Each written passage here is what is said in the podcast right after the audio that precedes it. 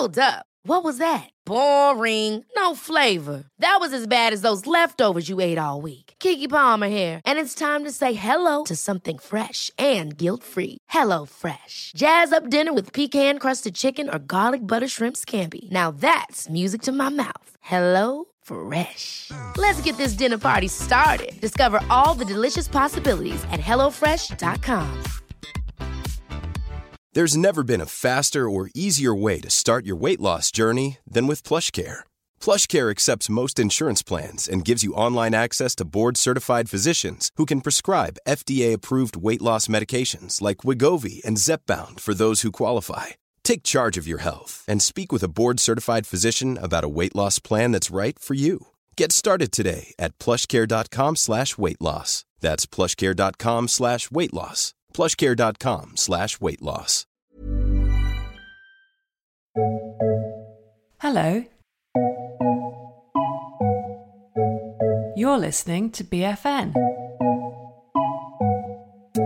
This is the podcast about infertility, IVF, and the trials of trying for a baby. I'm Gabby. And I'm Emma, and we're both card carrying members of the Infertility Club.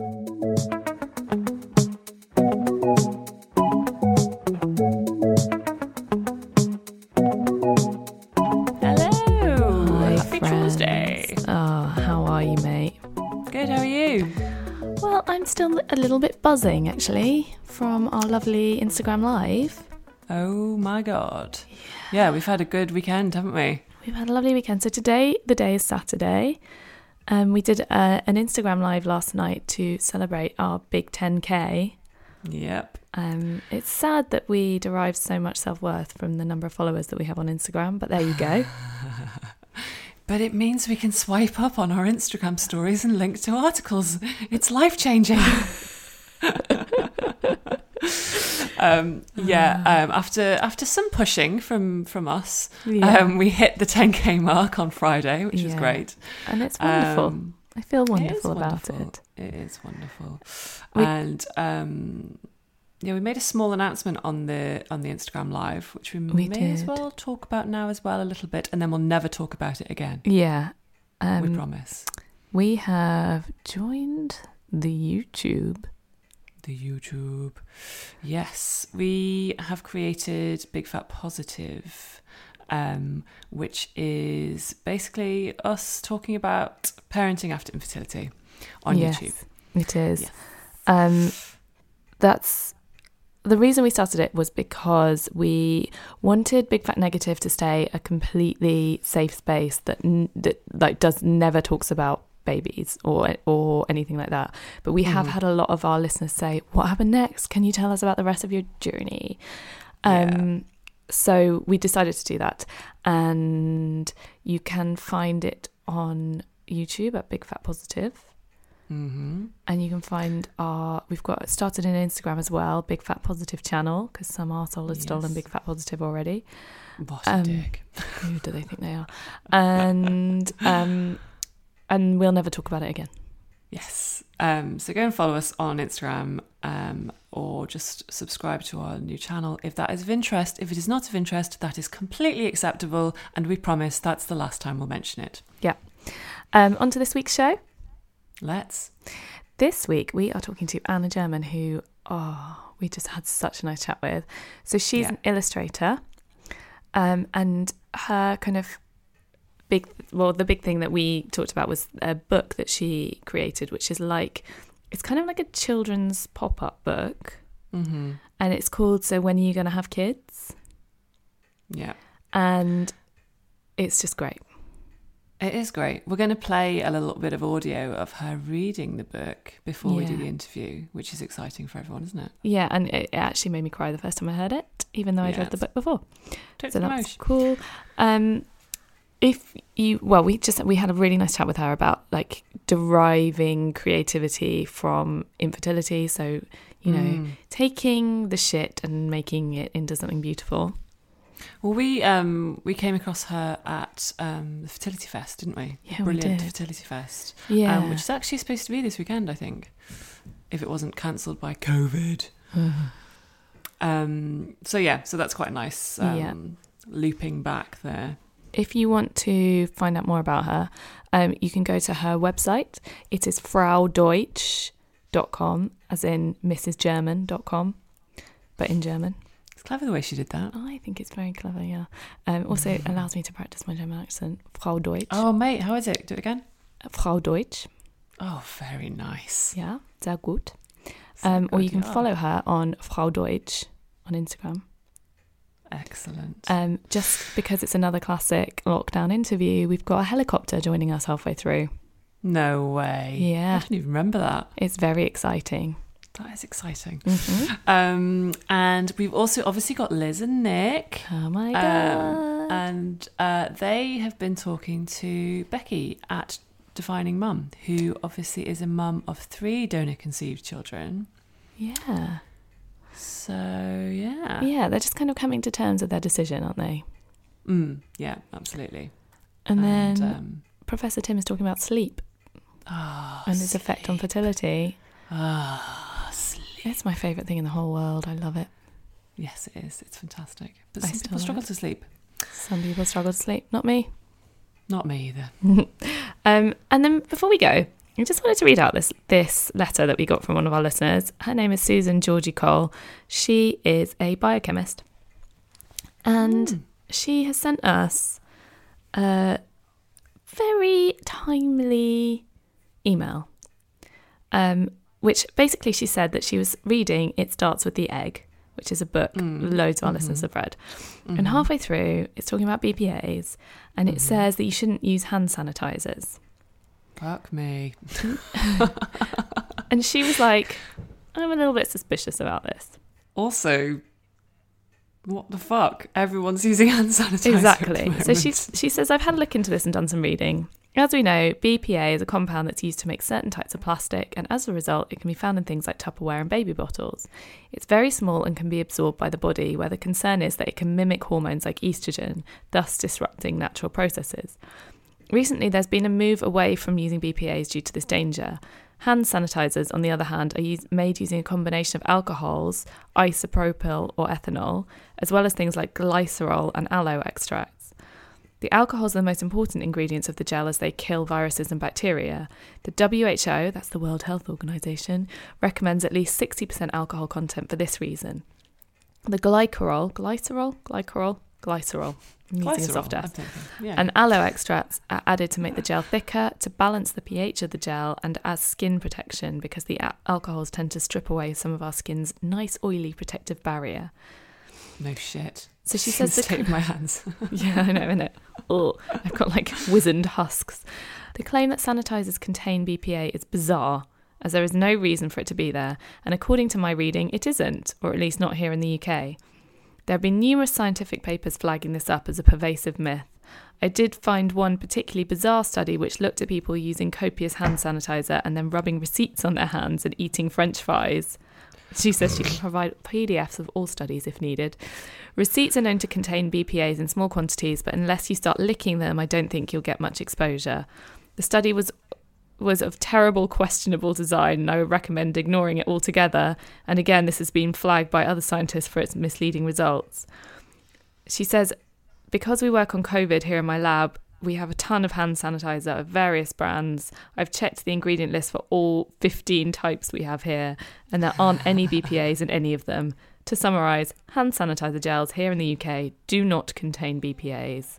So, just if anybody's weighing up whether to increase their exposure to COVID or maybe there's a tiny bit of BPA in your hand sanitizer, her suggestion is use the hand sanitizer. Go for the Sani. Go for the Sani. Thank you, Susan. Yeah. That's um, a fantastic email to receive. Well, this is exactly the kind yeah, of factual content that we started BFN for. That's what it's all about. It's what it's all about. So, with that, we'll leave you with that.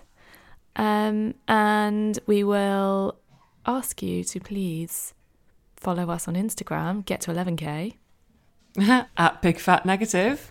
Uh, follow us on Facebook, Big Fat Negative. follow us on Twitter, At Big Fat Negative. or if you'd like to email us, you can. It's Big Fat Negative Podcast at gmail.com. And in the meantime, we'd love it if you rated and reviewed the podcast. Indeedy doody. Enjoy the show, guys. Enjoy!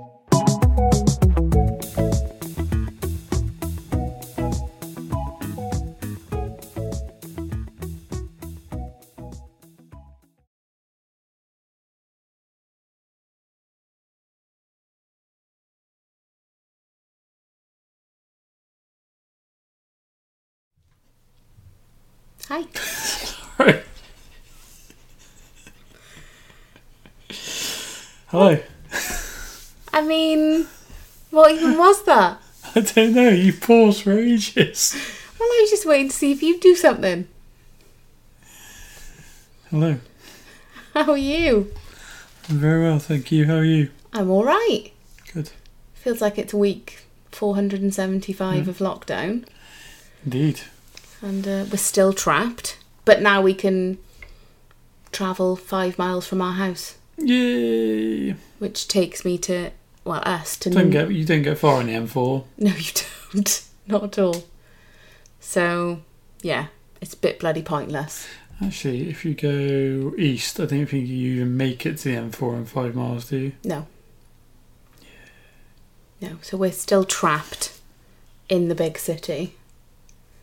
But we have had quite an exciting week. Have we? Well, I think so. I do too. We chatted to uh, what I like to call an Insta celebrity this week.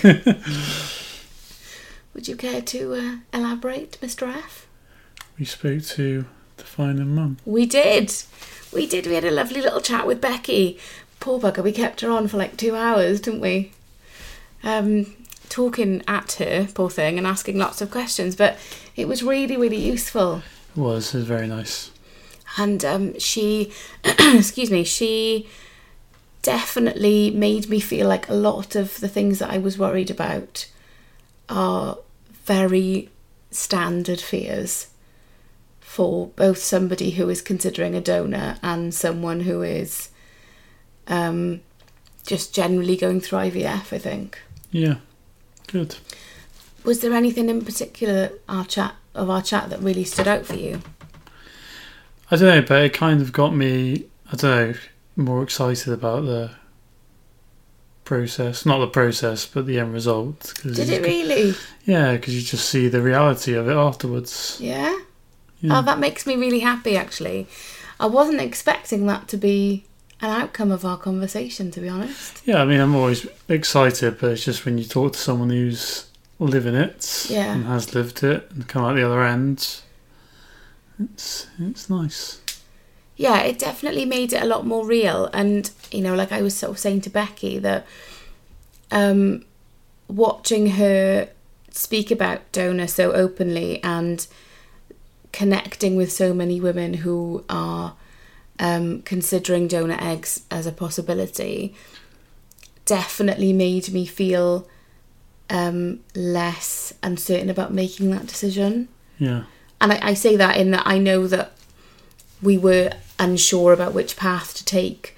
Um, but I think what I mean is that donor eggs certainly felt like a less of an alien option because they were, I knew so many women who had done it. It wasn't um, a strange thing to. It wasn't a strange thing to do. Um, so I, I was really grateful to her. I am really grateful for her to that actually. I don't think it's really any stranger than IVF in general. Do you not think? Not really, because you're just using someone else's eggs, but the pro- the end goal is the same. I guess, yeah. I guess. I don't know. I just think that if I hadn't known or met or, you know, spoken with all these women, I may not have um, considered it as an option because it's not something that, unless you're in the IVF community, is particularly spoken about. Maybe that's what I mean. Whereas um, adoption is very clearly discussed and I mean there's adverts on the radio for it so it's it's very much in your day-to-day life you know even if you haven't had fertility issues you're aware of adoption Yeah, whereas if you hadn't had fertility issues you maybe wouldn't be aware of the Yeah, option of using you- a donor you would people adopt even without fertility issues, whereas I don't think people necessarily use donor unless they had to. Yeah, and actually, I mean, even more specifically than that, like donor eggs. You know, obviously speaking to Becky, she was saying that she, in her, you know, when she sort of started her journey, um, she didn't really know anybody who specifically had used donor eggs. Whereas I think maybe donor sperm is a bit think. more common. Yeah, I think if you think donor, you normally think of donor sperm, don't yeah, you? yeah, yeah, you do. So yes, thank you for normalising the conversation. Yes. That's what I'd like to say. It's like nice to hear the, her stories about her daughters. Yeah, yeah. It was really lovely, and I think it's very much, you know, and and it, you know, for me, one of the sort of standout things from our chat was that she felt a lot of what I'm feeling around, you know, concern and worry, but equally is very um, certain and firm that she doesn't want the fact that they're donor conceived to rule the girls' lives. No. And I really like that. Yeah, definitely. I mean, I like to think once it's all happened and they're here, why would it Yeah. be anything? You just you've got your family there. Uh, it- I'm sure it'll come up in time, and like you won't want to hide it. But I think day to day, I, don't see why it would have to come up. Yeah. I mean, one of the things that I've sort of spoken about on here before as well is my is my kind of genuine fear of going through all of this again and like again, you know, Becky definitely made me feel um that that was quite a normal thing to to consider. Um, but one of the other things that we spoke about, and one of the things actually I've chatted with um, Gabby and Emma about, is this fear of mine around stepping back into the hope zone Yeah, because you know for us certainly this is now a major change in the way that we've done IVF previously. And it's really hard not to feel hopeful and to speak about the possibility of actually I don't even you know a, a positive pregnancy test I guess. Or even for us getting a day 5 embryo or even getting anything to transfer like hmm. it it feels like it's a genuine possibility but equally i feel really foolish for even letting myself get there Well, Becky made the point, and I have heard it before. Is if it doesn't work, you're going to be devastated either way. So, you, whether you were hopeful or you weren't, so you might as well be a bit hopeful about it. yeah Let yourself be a bit hopeful. yeah do you sort of you know f- feel similarly or is you know is that something that you've kind of thought about I, you I would like, I would like to think like that, but I'm. It is quite hard. I think. Still, I know I can see the logic in it, yeah but part of me just don't want to. I don't know, are you protecting yourself and going, oh, I didn't expect that to work anyway. yeah Even but saying that, even then, you'd still be devastated. yeah But Yeah, I, I hope. I hope just try and enjoy the process. Try and enjoy as much as you can. mm. But I don't know. i think we're just going to be on tenterhooks the whole time Yeah. aren't we Yeah, and it was it was interesting because um you know we we kind of delved a bit more into into Becky's story which you know um I've seen a few webinars and and you know chatted with her a little bit and read some blog posts and stuff um of hers and it's I think it's different sometimes like reading something about somebody and then actually hearing them speak about it because you connect that much more with a person yeah, and um, as you say, it was it was really lovely to see the reality of something that might be for us. Um, but equally, you know, we, we chatted around our fears of well, even though we're going into it with this major change, it's still IVF. It's still even though it's an increased chance of success, it's still that sort of percentage unknown and yeah. yeah, it feels very sort of. It feels a bit surreal to be going through it again, I guess, and it feels very nerve wracking and I think it's at least we're taking a, a more. I felt less and less optimistic the further we got each round. I think, and this has added maybe a little bit more optimism yeah, in the process, even if it's just for one round. yeah. Yeah, that's true. I think, like you say, we're going into this in, in quite a different headspace, I think, Mm. now, aren't we? I definitely feel like waiting was the right thing to do Yeah.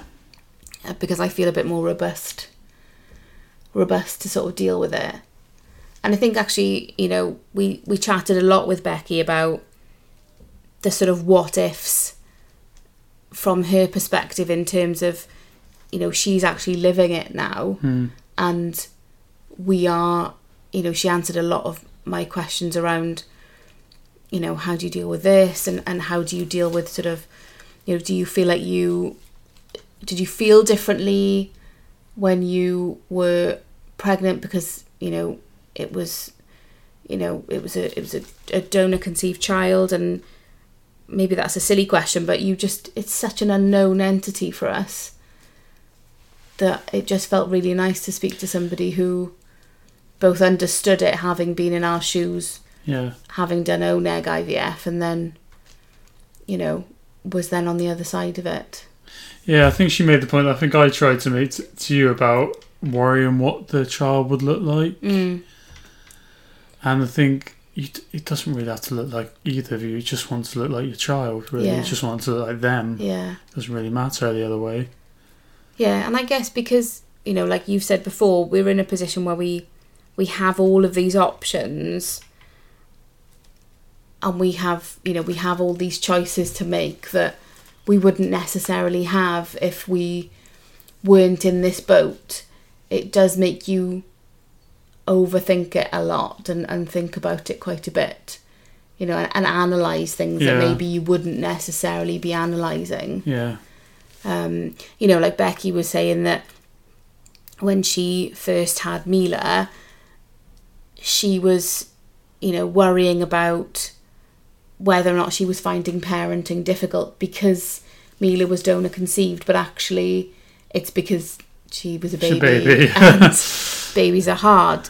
But I guess because there's no comparison for her, you know, she doesn't have anything to, you know, to compare it with it's really hard it's really easy to sort of pin that issue or concern on the fact that they are donor conceived children Yeah. whereas you know i think the overarching point of it and one that we've you know said previously is and they're just their own little people and they're not the donor conception element doesn't really define them um which i think is it's it's really difficult to remember when that is like the thing that is such a big Yeah. um, you know, it's such a big point for us at the moment. But actually, like you say, if if anything, if they come along, then it's going to be a really, really small footprint on the rest of their life. Um, but yeah, no, it was really lovely to chat with Becky and definitely alleviated a lot of my fears Good. around how it was going to go and i guess i i guess i sort of imagined that you know donor conception would be brought up every single day and it would be a continuous topic of conversation but I've never felt like because we we had the the we asked the question about who do you tell, how many people you tell, and then there must come a point where why would you tell anyone else apart after you after the fact you wouldn't go, this is my daughter. By the way, she was donor conceived Yeah. because it just doesn't matter. If, what that doesn't add anything. no In the same way, if you adopted a child, you wouldn't be telling everyone, "This is my adopted daughter. This is my adopted son." yeah You yeah just say, "This is my son. This is my daughter." Yeah. And I think it was really interesting because, um, you know, Be- Becky was telling us about a meeting she'd attended and, you know, that, that this lady had a, a son by a donor sperm and, you know, she was very um, sort of militant about making sure that every single one of his teachers knew that he was donor conceived. Yeah. And I think that really set the tone as to what she didn't want for the girls. She didn't want that definition hanging over their heads. Yeah. Because, like you say, Yeah. it's it's not really relevant to who they are. Unless it's medically pertinent, I don't see the point. No, but I guess you know the other point that that Becky made as well, which I thought was a really good one, is that you don't want them ever to think that it's a secret. No. You want to make sure that they can speak with anybody within your inner circle, be that family or friends, and everybody is aware of it. Everybody knows it's free conversation. Everybody knows that Um, you know, it's it's it's a happy topic of, of discussion. Um, because then it just becomes normality. Yeah. And I think, you know, for them it is normal, isn't it? It's their everyday. They don't like I said, they don't have anything to compare it to. Yeah. So it's not really an issue. I was thinking about the whole fact that uh, what happens if they want to meet, like we sort of like, you want to meet the donor. And I think even then, I think it's probably a, it's more in your mind and you're more of a worry on the outset. But by the time they're 18, you think, well, I've raised them by now. Mm. So we've got the mother, father bond with um, Mm. the child. You, the, I, I kind of like to think the threat wouldn't be there. Yeah. It's when you when that hasn't established yet. It must Mm. be more of a because then you just yeah well yeah they'll help you. Uh, we'll go and find her. Yeah. And I And it'd be, it'd be it'd be nice for I think in that position you might just be in a situation where you just go the thank you for what you've done for our family really rather than feel like a, a threat. Yeah, definitely. And and you know that was one of the things that that Becky was saying that she feels like the longer that they speak about it as a family, the more of a just a standard topic of conversation Yeah. it becomes, the more comfortable she is Yeah. with speaking about it. And I definitely felt like with our donor that we've selected, one of the big parts for me, one of the big reasons I felt really drawn to her was her letter. And I just found that that really connected with me. And I felt like if we were fortunate enough that it did work, this is somebody that I would welcome into be part be be part of our family because they just seem like a really genuine person which i'm sure most donors are because they're obviously doing it to help um and i just felt that that connection was was really important so yes a very beneficial conversation with becky and it you know i really hope and i'm really pleased that it gave you that excitement around the potential family that we may get from this. And um, yeah, it was lovely to hear all about how much joy the children bring her, and Yeah, I think that was it. you know, it's it's it's that kind of acknowledgement that actually the donor bit, like I said, is minimal really to how complete they are as a little family. Yeah. So yeah. So thank you so much for your time, Becky. It was really, thank really you. lovely to chat. And uh, yes, I have been hounding the clinic, and uh, I'm hoping that they're going to come back to me soon because they're now they've been uh, they've been allowed to start treatment. Treatment started on the first of June, so fingers crossed we'll have some news for you on that soon. But until then, take care of yourselves. I'll see you next week. Bye. Bye.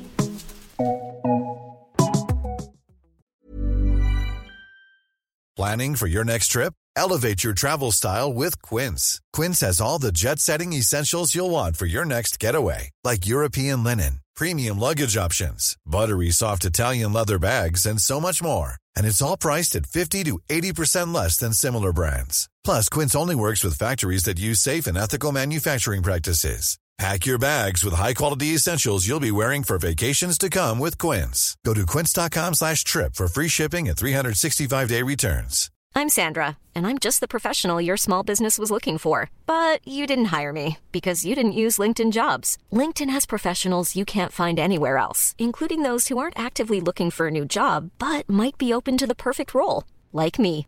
In a given month, over 70% of LinkedIn users don't visit other leading job sites. So if you're not looking on LinkedIn, you'll miss out on great candidates like Sandra. Start hiring professionals like a professional. Post your free job on linkedin.com/people today. Millions of people have lost weight with personalized plans from Noom, like Evan, who can't stand salads and still lost 50 pounds. Salads, generally, for most people, are the easy button, right? For me, that wasn't an option. I never really was a salad guy. That's just not who I am. But Noom worked for me. Get your personalized plan today at Noom.com. Real Noom user compensated to provide their story. In four weeks, the typical Noom user can expect to lose one to two pounds per week. Individual results may vary.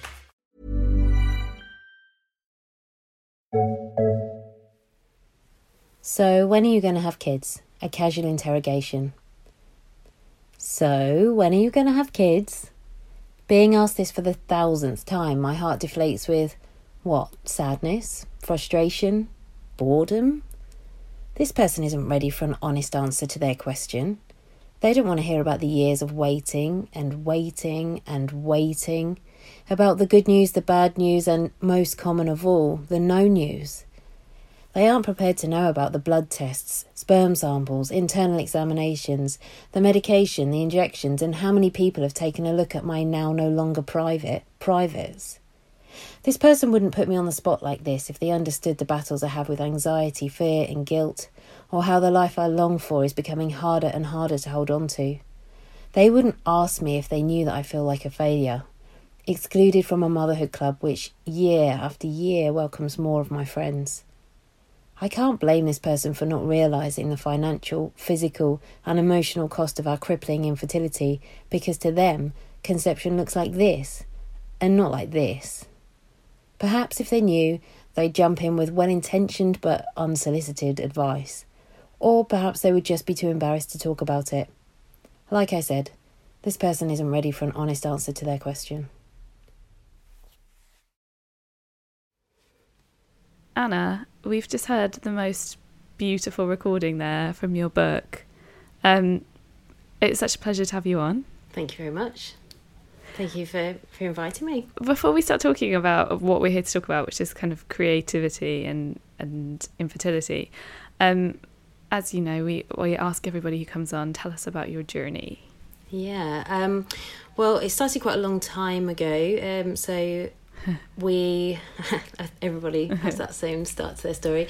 Um, we had just recently turned thirty when we thought that we were being really ahead of the game and starting to Right. try for a family, and now we're like not very far off forty. And uh, we we do have a one year old daughter, and or she's one in a few weeks. Um, but it wasn't a very straightforward journey, so it never is. Um, And we had we ended up having four rounds of ICSI um, across a really long space of time. I realise now. I don't think I did realise that at the time, but that that sort of spanned 2015 to like early 2015 to 2017, and now I realise lots of people have that many rounds in like a year easily. Yeah. Um, um, and then we thought that was the end of the road for us, and then we were made this incredible offer of uh, using a donor egg. Um, actually, that part of the story is a, a bit more complica- complicated than that, but we uh, did end up using a donor egg, and now we have a daughter. So we sort of ended up somewhere that we didn't think we would be, um, Wow. but very happy to be. Um, um, and can we talk about that a little bit? Like, uh, you're probably the first guest we've ever had on who's had used a known donor. Yeah, I've never met anyone who's used a known donor. So, um, So, how did that come about? well, we had um, we'd probably gone through close to about six years worth of fertility tests and different Uh-huh. rounds of treatment, and had got to a place where we felt that we couldn't carry on. We didn't have it in us to carry on any any further.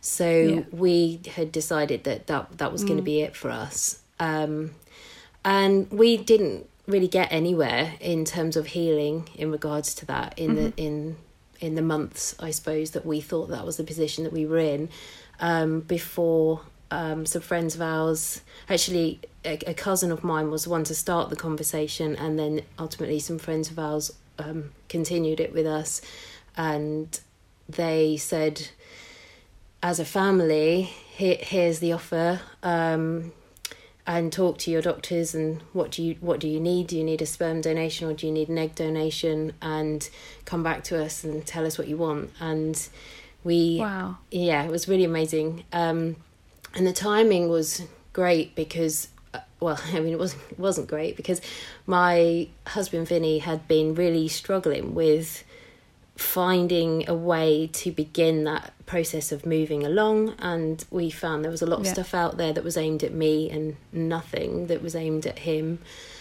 and he'd actually made an appointment Mm. to talk to a Yeah, counsellor. We were uh, under Guy's at the time, and he'd made an appointment to see a counsellor, and that appointment was the following week. So we ended up hijacking that appointment and saying, "Ah, this has happened, and what what Yeah. do we do now?" Um, and um, Wow. they basically put us back into the consultation process. And it was really interesting listening to Liz and Nick talk about this and saying um, that you think you know everything, and then you realize that you know, like there's this entire world that you, that you just didn't have a clue about. So, um, yeah, that was that really resonated with me listening to them talk about that um, realization that you're newbies again. Um, but they Yeah. said, uh, yeah, that, yeah, they said that we could explore both routes to a point, but that if we had the offer of an egg donor, that that would be the one they would advise. I was going to say, did you have a diagnosis as to why um, No, the never. efforts previously hadn't worked? It, it, it to help you choose which way to go, because I know, as you say, Liz and Nick were deciding, do we need both sperm and egg? Yeah, um, well, no, we were in the, a very similar position to them. Um, we we didn't really have very much um, knowledge about why things were a problem. We knew there was some fragmentation of the embryos, um, but we didn't know why. Um, sperm test results were okay. Um, my egg reserve was okay, but we just didn't seem very compatible.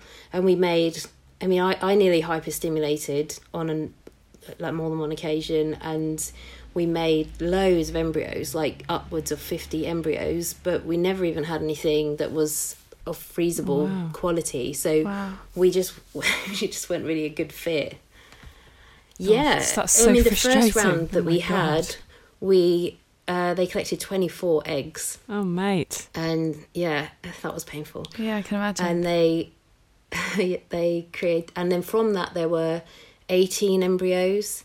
And on transfer day when we turned up thinking this is going to be amazing we're going to like fill Yeah. up their freezer. We've got a football team. yeah. Well we just definitely thought oh this is it. We've obviously been like just doing something wrong up to now. Um, and then when we got there they were like okay we've got this one we can put back but we're not keeping anything else. And we were Oh stunned to, to have gone from 18 Yeah, to is- one essentially.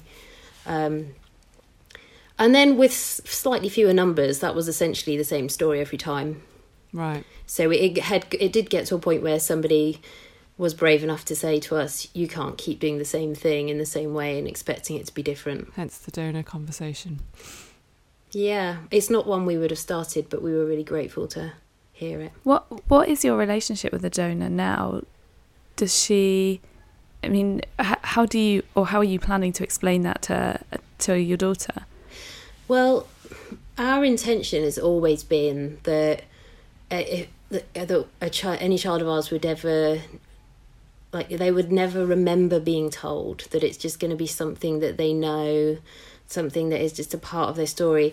Everybody in our family knows all of our friends know but not everybody knows who the donor is. Hmm. So that mm-hmm. part is private um, but the actual kind of process that we've been to, through we'd been through so much that i think it was going to be really obvious to people that something had changed so we just aren't the sort of people that would be able to cope with it being a secret. Uh, so yeah, so we that was one of the reasons that we had stepped away from the idea of using an unknown donor because we felt that we couldn't. We we really struggled with the idea that we wouldn't know more about that person, but also that we wouldn't be able to bring them into our lives as well. And um, I've I appreciate that's not the the normal reaction to this situation, um, and lots of people definitely don't feel like that, uh, but it is how we felt. So we came to the conclusion when we were discussing all of our different options that we were comfortable with the idea of using a donor that we know, but that we weren't comfortable with the idea of asking anybody to do that for us. So we Right. didn't think it would happen, but it did. So It's incredible. It's amazing. Yeah. really incredible. I think about it every day. Not not in a negative way at all. Like it No. blows my mind. Mm. No, it's incredible.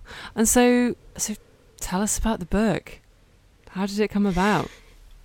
Well, that came about um, when I uh, I shortly after our first failed round, um, it became really obvious that I wasn't coping very well with the job that I was doing at the time, which it wasn't just the job. I was teaching full time in a big comprehensive school, and uh, it was really my job was really really busy and like teaching has so many merits, but one of the things it's very much about is other people. So I spent my professional life just totally absorbed in other people's stuff, and then my private life was just 100% fertility stuff. And i just felt that I, I, had nothing else to talk about. And i lost sight of who i was completely.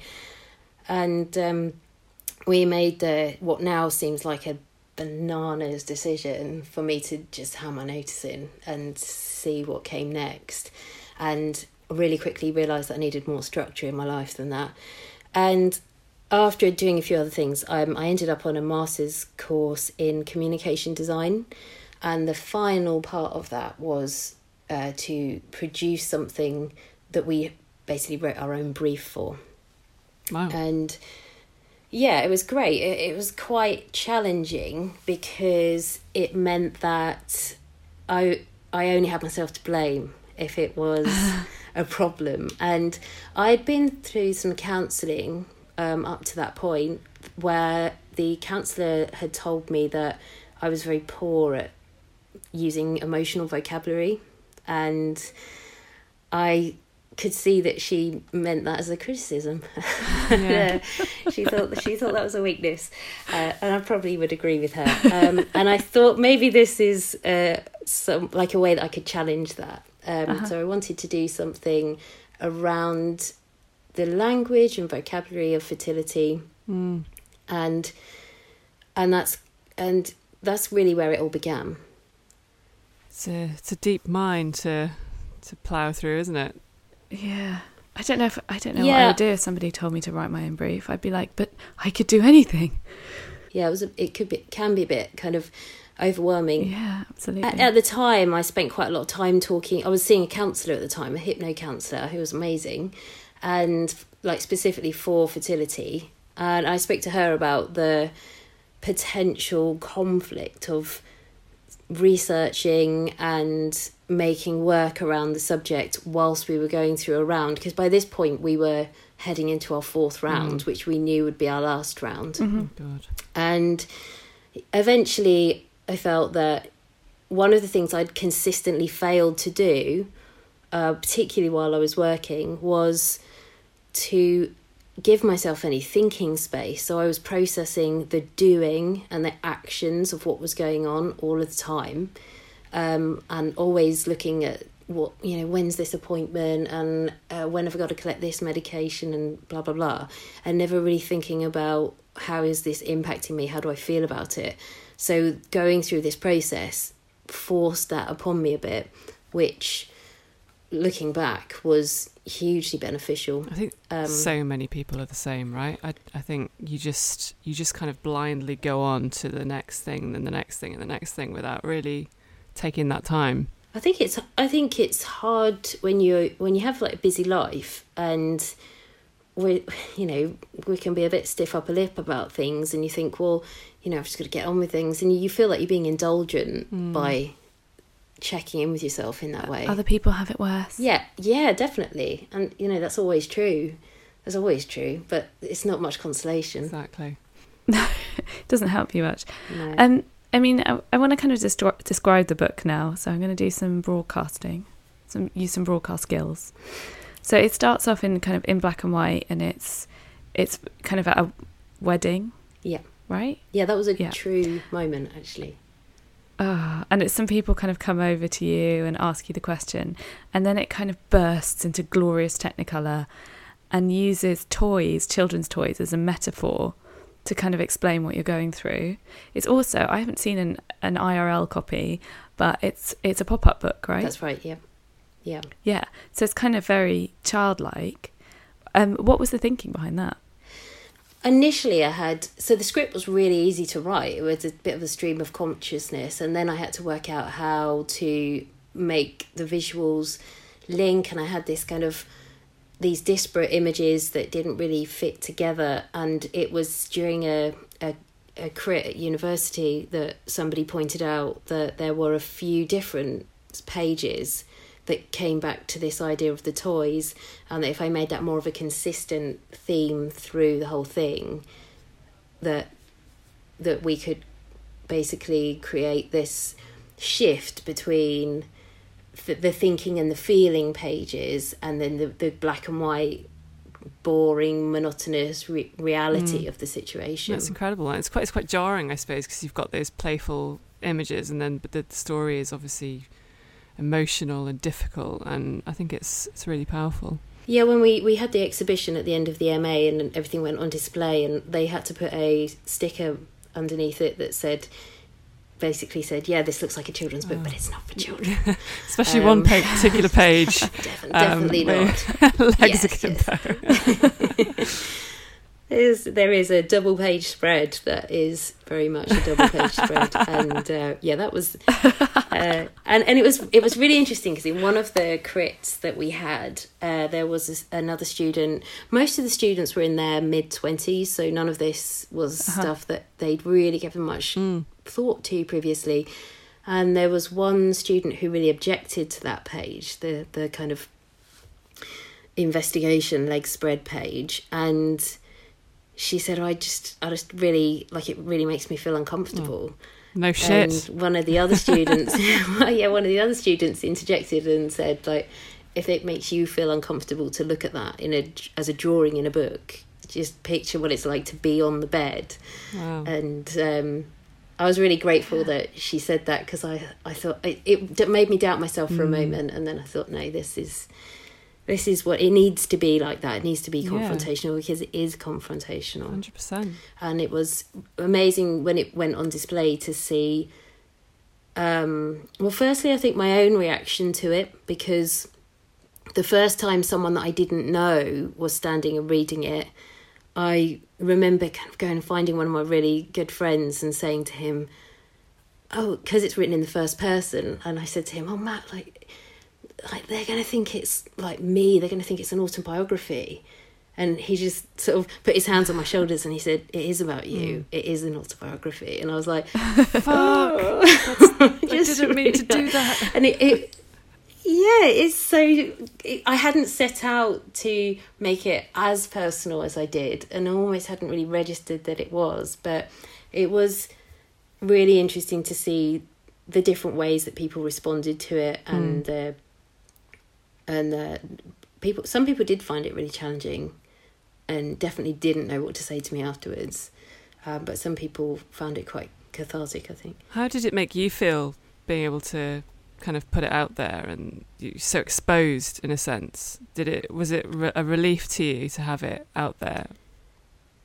Not in that first moment i think. I think in that first instance it had been quite a slog to get it finished on time and I, I think when it first went on display, I hadn't had enough distance from it to be able to to really see it for what it is. But now, you know, it's I finished it a few years ago now, so I can look at it and think, oh yeah, like that. It it feels like it it told a story for me, uh, but it also did a job of of processing and also challenging some of the language that I use uh, last year, the Macmillan um, Trust published a report into the kind of language that gets used um, in relation to talking about cancer and cancer survival, mm. and the language being very focused around fighting and battles and journeys. And yeah. it's really similar in content to a piece of research that I read from America when I was doing my research for this that was based around infertility mm. um, and the the kind of language that patients described being used um, and it and it was it's kind of interesting to see that challenge of that language because the Macmillan report was suggesting that we shouldn't be using language like that um, and the infertility report was just really observing that, that yeah. that's the language. But I, I do think it's something that we ought to challenge.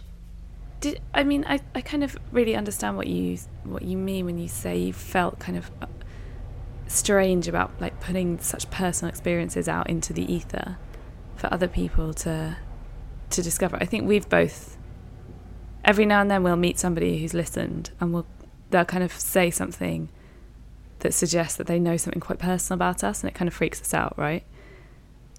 Like freaks us out in a nice way. Like obviously we're doing it for a reason, but it's Yeah, it's a very strange feeling to know that other people are out there like listening to your experiences and your thoughts and your feelings. It's risk taking, isn't it? I think anytime you create something Yeah. that is as personal as this, you expose yourself to the positive elements of that, which is I've met so many amazing people as a result of having made this book and had conversations that I would have never Mhm. had otherwise. And um, it, I feel that it's helped a lot of my friends and family to understand a little bit more about what's going on.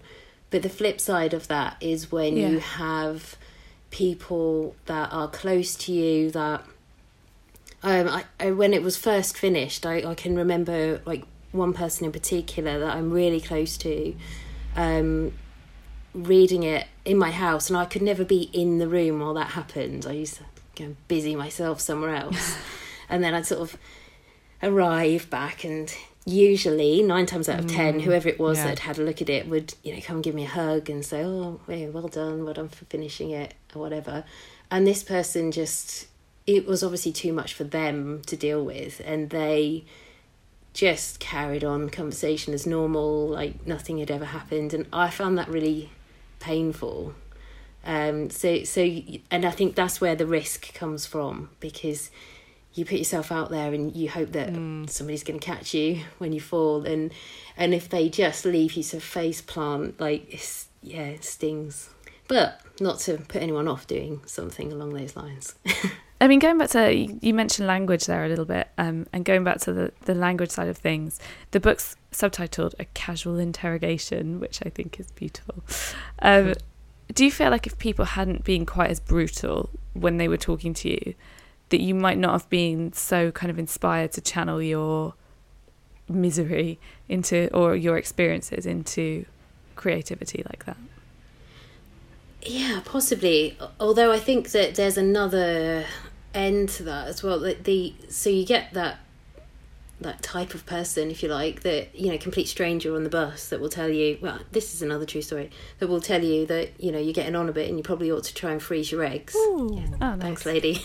Nice. I don't I- now. I was only about twenty six when that happened, and now I think maybe she was from the future or something. I don't She knew. but maybe she knew something I didn't. But um, so you have those people that are really in your face about it. Um, but then I, I also found it quite hard to um, deal with the conversations with the people that were desperately trying to avoid it. And I had lots of friends that would say things like, um, oh, you know, you can always talk about it if you want to, just tell me. But sometimes I couldn't bring it up. I just couldn't find the words to bring it up. If someone else started the conversation, I could happily carry it on. But, but again, only if it was at the right place, the right time, the right place. So, so essentially, um, your friends and family can't win, and they're, They they're really gonna can't. get it wrong. Yeah.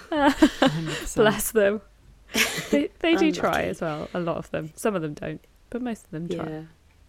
I think the people that don't try are people that are generally awkward about conversations that resemble anything emotional, whatever the subject matter is.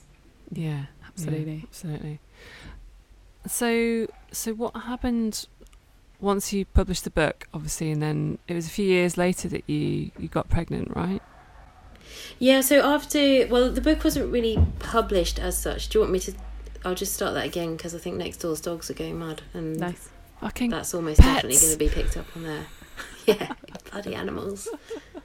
More fur babies, actually. Oh, Hang on minute. falling down.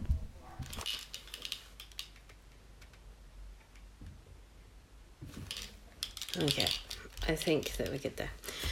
Um, yeah, so the book wasn't exactly published. It, there is just one proper copy of it as a pop up book. I initially thought I was going to make a few, but hand making a pop up book takes a really long time.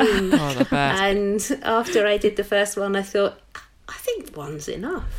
um, so there is just one copy of the actual book, although I did tweak it um, digitally to be able to make an online copy, which Yes. is the, which would be the, one- the one that you've seen. Um, Yeah. And then after that, I um, I started a new job. I went back into teaching part time this time so that I could have a little bit more of a balance um, between my own making and the students' making. And then I started thinking, what would I like to do for a new project? And I became really obsessed with the Tudor wives and this idea of how, as a nation, our attitudes towards fertility have been shaped a bit by Henry VIII. And I'm not a historian. I don't, you know, I, I would really like to explore this on a, an, an even deeper level. Um, but really, what I was looking at was this idea that from before we are old enough to remember, we uh, kind of know this story of Henry VIII, which Mm. is essentially big powerful man marries a woman who fails to give him a child or more specifically a son A son. Big powerful man divorces or, or beheads the woman marries somebody else goes through the same process and, and, and it, this goes around in circles and then as children we are like given this impression that uh, women are solely responsible for the o- offspring situation Yeah. and Yeah. that it's something punishable like not Yeah. being uh, child raising is is um, punishable. So I became quite obsessed with that, and then I looked.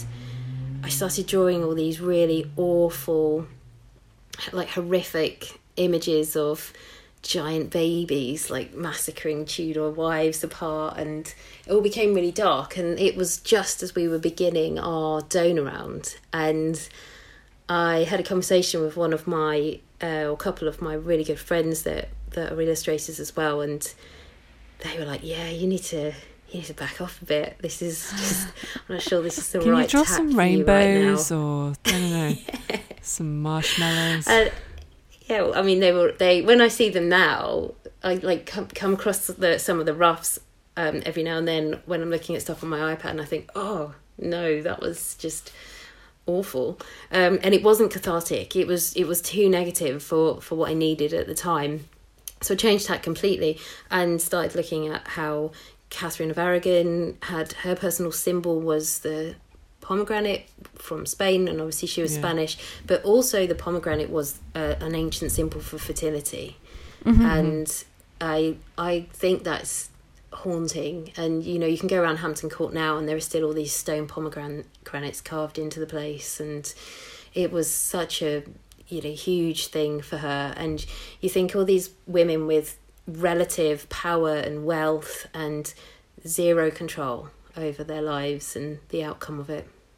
oh, that's incredible. I'm halfway through um, the new Hilary Mantel. Oh, And it jealous. Uh, it's it's actually first much harder to read than the last two. I I don't know if it's because I Really? I just find it harder to read, but there's so like there's a lot of kind of casual talk about like miscarriages and stuff, Oh, which of right. course is is exactly what will have what will have taken place. But it's quite like ooh, it's quite Mm. eyebrow raising. Um, so you're an art teacher. What do you tell your students about taking inspiration from adversity? Well, interestingly, we've been talking about that recently and a lot. We've been doing some work on challenge and adversity and trying to um, be resilient and looking at different public figures that have done that. Um, I think it. I think it's the most natural thing in the world for a child to channel their emotions through their art. And like, I work mostly with teenagers. and you know that's all they want to do in their art is channel channel their emotions. Yeah and like something happens to us. Yeah. Definitely. And you know that they just think well of, of course i would do that. Do you not listen to the lyrics of the music i listen to? Um but something happens to us as we get older and we start thinking that we we we are a creative person or we are not a creative person. Yeah. and i hear so many adults say to me i couldn't do something like that because i can't draw. And i you know i think well i can't sing but that doesn't stop me from singing. I just wouldn't get up on stage and do it. And i think you know whether I'm talking to my students or whether I'm talking to you know a friend or someone that I meet through conversations like this, my my first bit of advice would be to say that your target audience needs to be yourself. You need to put any worries about what anyone else would think of what you make on a complete back burner. And if you never show it to anyone, that's absolutely fine. But if equally, if you finish it and you think, wow, like I've made something that someone else might connect with, then, you know, get it out there. Amazing. Um, do you think you'll make any more art about fertility? Yes, I think I think almost definitely. I've I've got an idea for a, a group piece which I think would be nice, um, an embroidery piece that I like the idea of sharing, um, and yeah, I think um, th- this whole like TTC experience is if you choose to engage with the community is such a collective thing and that I wasn't aware of um, any anything like this until quite late on in our journey, and I think that knowing about it all sooner. I mean, maybe it just didn't exist sooner than that. I'm not not really sure. I think a lot of the Instagram accounts that are really prominent now are relatively new, Uh-huh. um, but I think to embrace with that, it, uh, to embrace that is like such an opportunity. Yeah, definitely helped us. Okay, well, Anna, it's it's been lovely to have you on. A final question, um, and that is, what's your advice to those who who do feel that they want to create something from this, but they just uh, they don't have any idea where to start? I mean, I, I actually think your your mention of Instagram is a really good point. Like people who have Instagram accounts by their very nature being creative. Yeah, I think so. I think the thing with Instagram is that you can't just post text. You've got to think. You've got to make that visual connection, and I think that's a good place to start. Is just collecting like images and like not even necessarily with any set intention, but just collecting things that make you um, feel like I don't know. It depends on what you're you you're trying to look for as your outcome. But like, if you want to say that you want to find some sort of peace and serenity, that you collect those kind of images and then look at them as a collective and say, right, what's the common thread here, and what am I consistently drawn to? And start with that, I think, and also just to not be afraid. Cool. Well, thanks so much for coming on. It's it's so ridiculously overdue as well. Yeah. We've mm. been Thank badgering you. you. for a while. Oh, it's been really nice to talk Yeah. to you, and yeah, nice to put myself in that headspace again of thinking about the purpose and reason that I do mm-hmm. what I do, and you know, stop making excuses and start the new project. Now it's time for IVF. what the F? Uh, we're talking about sleep. We are. We are. Um, how do how well do you sleep normally? Uh, well, I sleep very well, thank you, unless I'm worried about something, in which case I do not sleep at all. It's it's the first thing to go when I'm like vaguely anxious. Mm, yeah, I've definitely been awake at the small hours when I've been worried about something. Mainly work. I don't think um, I ever had insomnia due to infertility, though. I don't think it was like when I was going through that, I couldn't sleep. It's, all, it's usually work related with me. Yeah, work is a big thing. There have been a huge number of studies that have been quite well publicized talking about sleep and how important it is to everything from your cell reproduction to your mental health. Um, like there was one study a while ago, and I remember reading about it, and the scientists involved got so freaked out by how important sleep was that they all got insomnia. Oh, God. which made me laugh so much. Um, obviously not for them. That's not funny for them. Oh man, but they, there's a lot of scaremongering in the sleep department though as well because I've seen Yeah. there's links to all sorts of diseases, um, lack of sleep there is, and um, I actually spoke to a um, I did an article about it randomly and spoke to a counsellor who was really pissed off about the scaremongering that kind of sleep people do about the importance. She said that it you know it doesn't help to Yeah. to scare people with with what's going to happen to you if you don't sleep properly obviously because it's not going to help you sleep is it Well, it's the, it's the school of just relax, isn't it? I mean, sleep is the ultimate relaxation. So if you can't, if people are telling you to go to sleep, Like You're that's the one thing able that you then can't do. Yeah. So we, we decided to ask Professor Tim, like, what effect does sleep have on fertility? And here's what he had to say. So I think it's fair to say that most of us aren't getting enough sleep for all sorts of different reasons, the stresses and strains of daily living. I think it's fair to say that um, a lack of sleep and tiredness is not going to stop fertility treatments working. Being tired probably will mean that people don't cope as well, maybe with um, how they're feeling during a treatment cycle, in particular if the treatment cycle is unsuccessful. In terms of natural conception, if people are feeling very tired due to lack of sleep, then understandably that could affect the frequency of intercourse and therefore absolutely could affect the chance of natural conception. But a lack of sleep and feeling tired is not going to stop an embryo implanting, the same as the situation for during treatment. So overall, I'd be reassuring as long as people are still obviously trying enough times per week to actually have a natural conception. And that's the end of the show. That's wrap, guys. Hope you enjoyed the show. Yes. Um, next week, we are speaking to Regina Townsend, another American. Another American, we just can't help ourselves. She um, is started a blog called Broken Brown Egg a number of years ago, and she is very vocal about um, fertility, particularly in the Black community, and um, she is an all-round excellent woman. Also, she's a librarian, which I think is probably the coolest job in the whole world. It's quite sexy, isn't it? Yeah, like, and I'm like a spoiler alert, but well, while we were talking to her, there was a bird tweeting in the background, and it's so cute. It sounds like she's basically Snow White.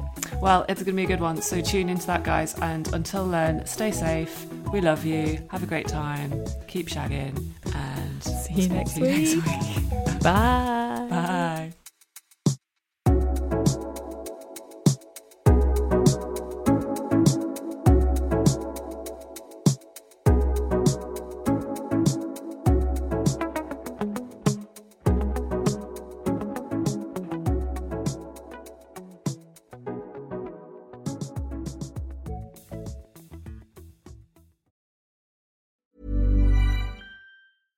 Ever catch yourself eating the same flavorless dinner three days in a row? Dreaming of something better? Well, HelloFresh is your guilt-free dream come true, baby. It's me, Keke Palmer. Let's wake up those taste buds with hot, juicy pecan-crusted chicken or garlic butter shrimp scampi. Mm. Hello Fresh. Stop dreaming of all the delicious possibilities and dig in at HelloFresh.com. Let's get this dinner party started. Planning for your next trip? Elevate your travel style with Quince. Quince has all the jet setting essentials you'll want for your next getaway, like European linen, premium luggage options, buttery soft Italian leather bags, and so much more. And is all priced at 50 to 80% less than similar brands. Plus, Quince only works with factories that use safe and ethical manufacturing practices. Pack your bags with high-quality essentials you'll be wearing for vacations to come with Quince. Go to quince.com slash pack for free shipping and 365-day returns.